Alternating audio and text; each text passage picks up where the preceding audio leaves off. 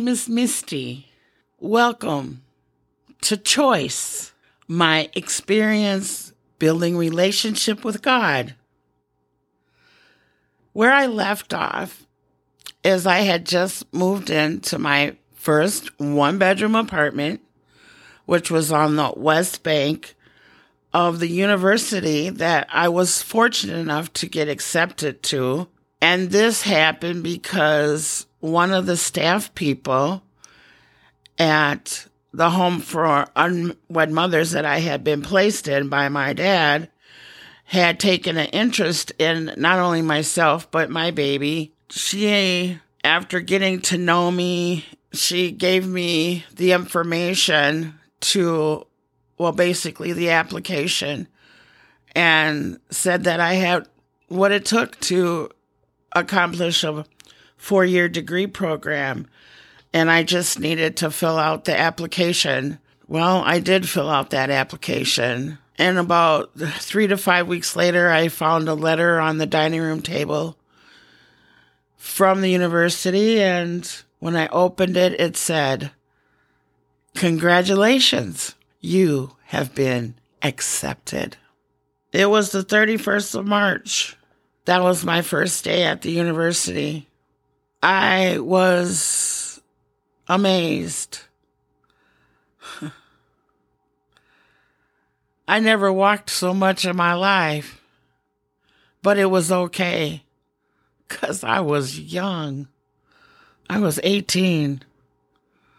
So walking across that bridge on the West Bank every day or the day that I had classes was extraordinary to me making my way around the different buildings and classrooms, taking care of the things that I needed to take care of to get things done, going to the bookstore, getting to my classes and listening to the professors and looking among the people in the classroom because I, I didn't see very many people that look like me. And I know that from the people that was there, they definitely didn't have a history like I did. I was like a one in a million shot to be there, and I knew it. But I was glad to be there. I was thankful. I I appreciated being there. The years went by, and I learned a lot of things about myself. One of which Oh my gosh. I have a tendency to procrastinate. I'd have 12 weeks to get a paper in. And for some reason, I'd wait until the last three days before I started to work on it. But some kind of way, I always got it done and I always came out with a good grade. So that was really great. The years went by and it came time to graduate. And it was really it, it was surreal. Talk about a feeling of victory of overcoming the odds. My best friend who no longer is living he passed away years ago when he was 50 but back then he he was young just like me. And whenever i would get discouraged or thinking I was in school for too long because I was in school for four and a half years. He would always encourage me and say, Stay. Don't come out yet. Stay in.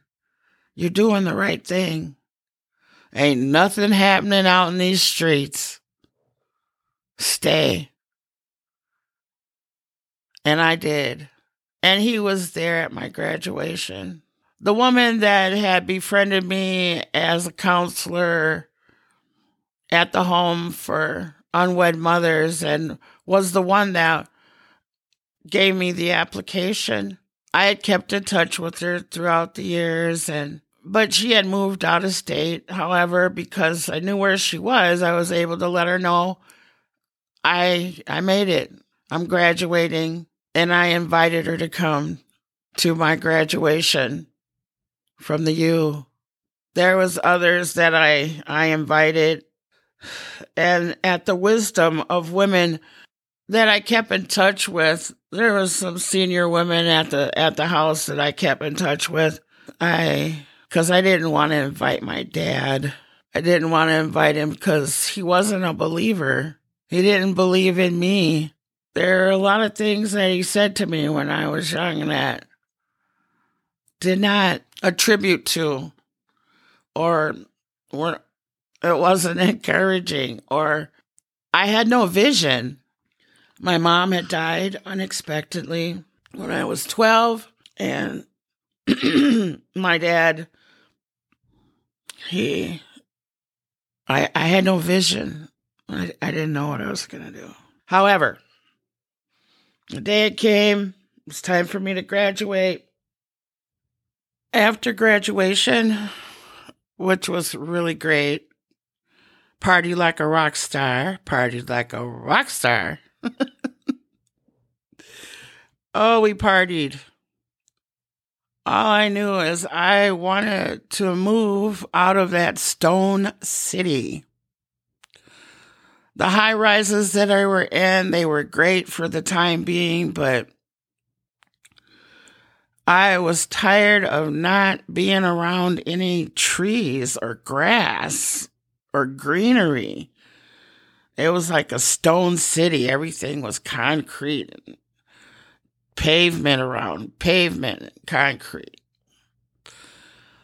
So I made the arrangements to move, and we moved into a, a smaller city outside of Robbinsdale, Minnesota, and um, had a two bedroom apartment there. It was good. It was good until it I needed to I needed to find a job. My son by this time he was in school full time and I had a little girl and she was only about I don't know, 6 to 9 months old at the time. It was time for me to get a job. That's why I got the degree in business management speech communications. However, it was really interesting because I had never worked a day in my life up until then. I never had a job.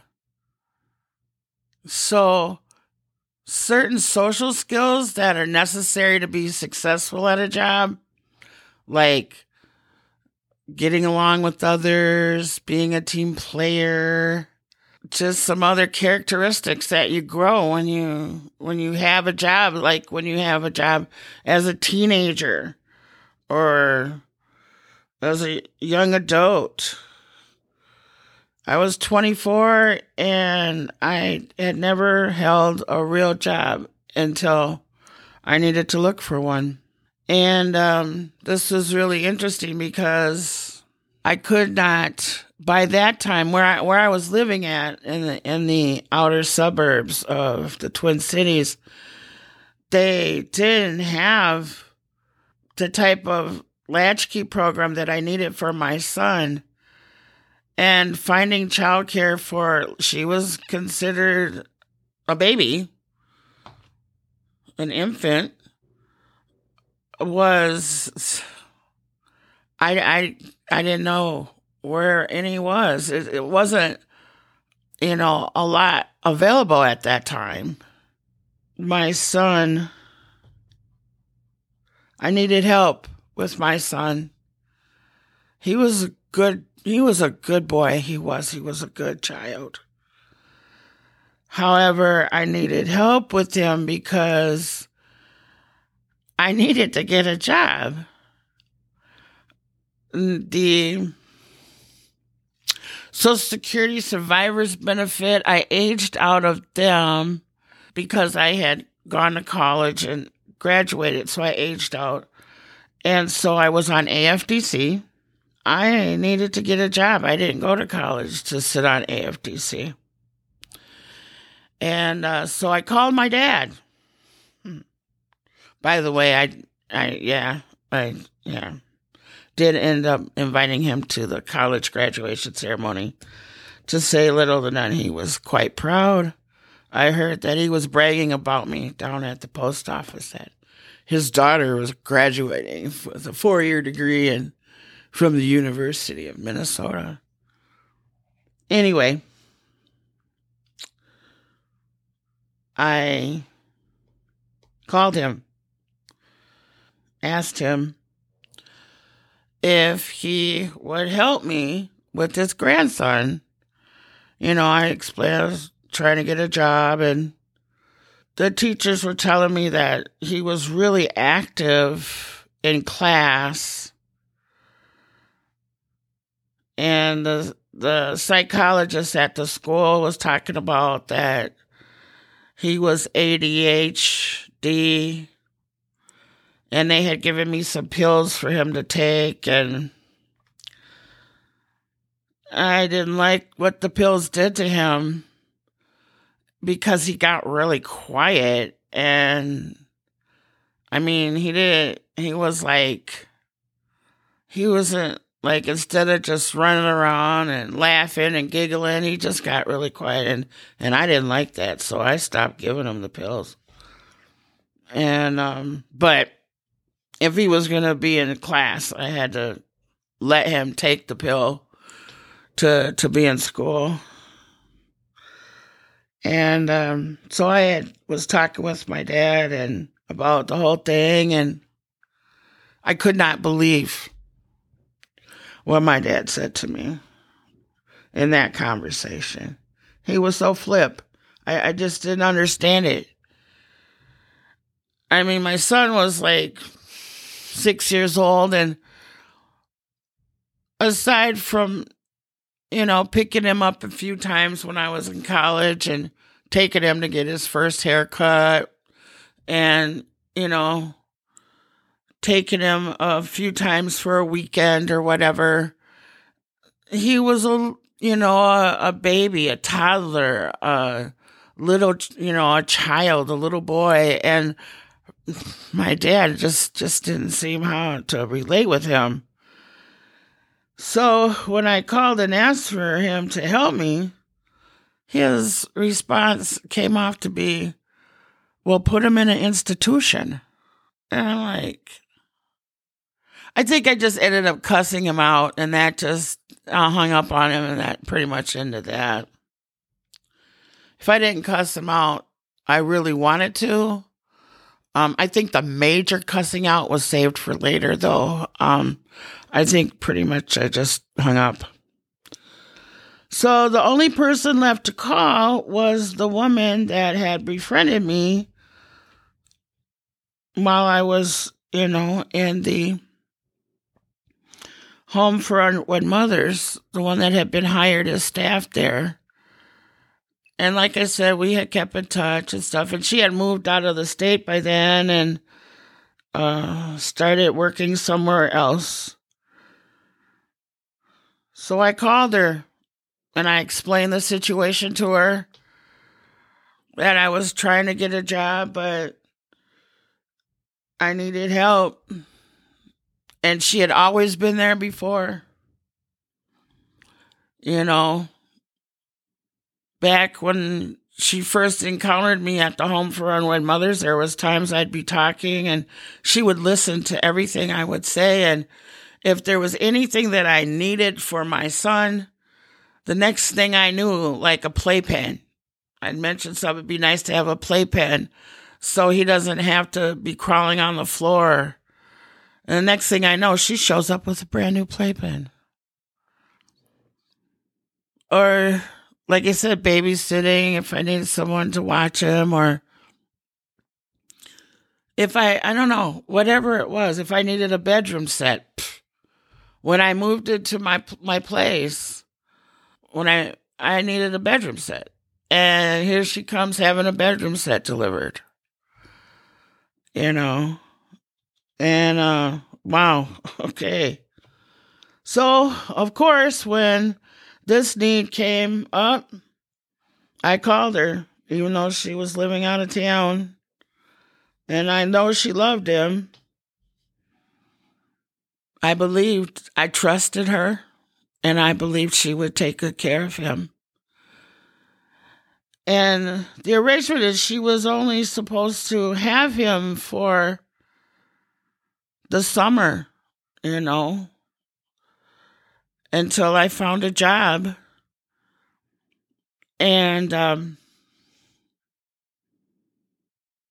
she said, okay. She's like, well, I would like you to write a note of permission that you're his mother and you know that you know, I have him. You sent him down to stay with me. And, um, you know, and you give me permission to make medical decisions on his behalf. Yada, yada, yada. So I bought the plane ticket. Like I said, I was on AFDC. I could only afford a one way ticket. And, uh, and I wrote the note and um, I let him know that he was gonna go and stay with her for a little while because mom needed to get a job, and without the right child care, I just was not able to to do that. And I had ended up finding someone that would take care of my daughter, a, a not a person, but a, a daycare the day came and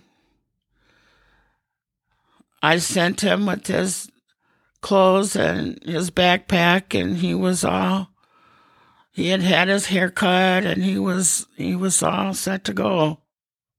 Yeah, that was pretty much the last time I saw my son for a very very very long time. See, she had made a decision after the three months of summertime that she was not going to let me know where she was at. They didn't have cell phones back then like they do now, so it was still landlines. And one day I called and I couldn't get in touch with her. The phone no longer worked. All I knew was that they were in, I think it was West Virginia or Virginia. My God. My heart sunk into my stomach. I was still African American mom. I had my baby girl with me. I hadn't made any formal arrangements like marriage or anything with her dad yet. And I was on AFDC and my dad was not involved, at least so I thought. And at this point, because there was an altercation that I didn't even know about till after it happened at the end of the summer, she did bring him back. But she took him to my dad's house. By this time, I had moved over to Little Canada. I did get a full time job with one of the major banks as a teller. I would curl up at night because I was so sick with anxiety and fear that my body would just produce acid and it would just run straight through me. I would curl up in a fetal position at night after I put my daughter to sleep. And cry because I was so alone. I didn't know where my son was. I didn't know what I was going to do. My boy, my child, was missing.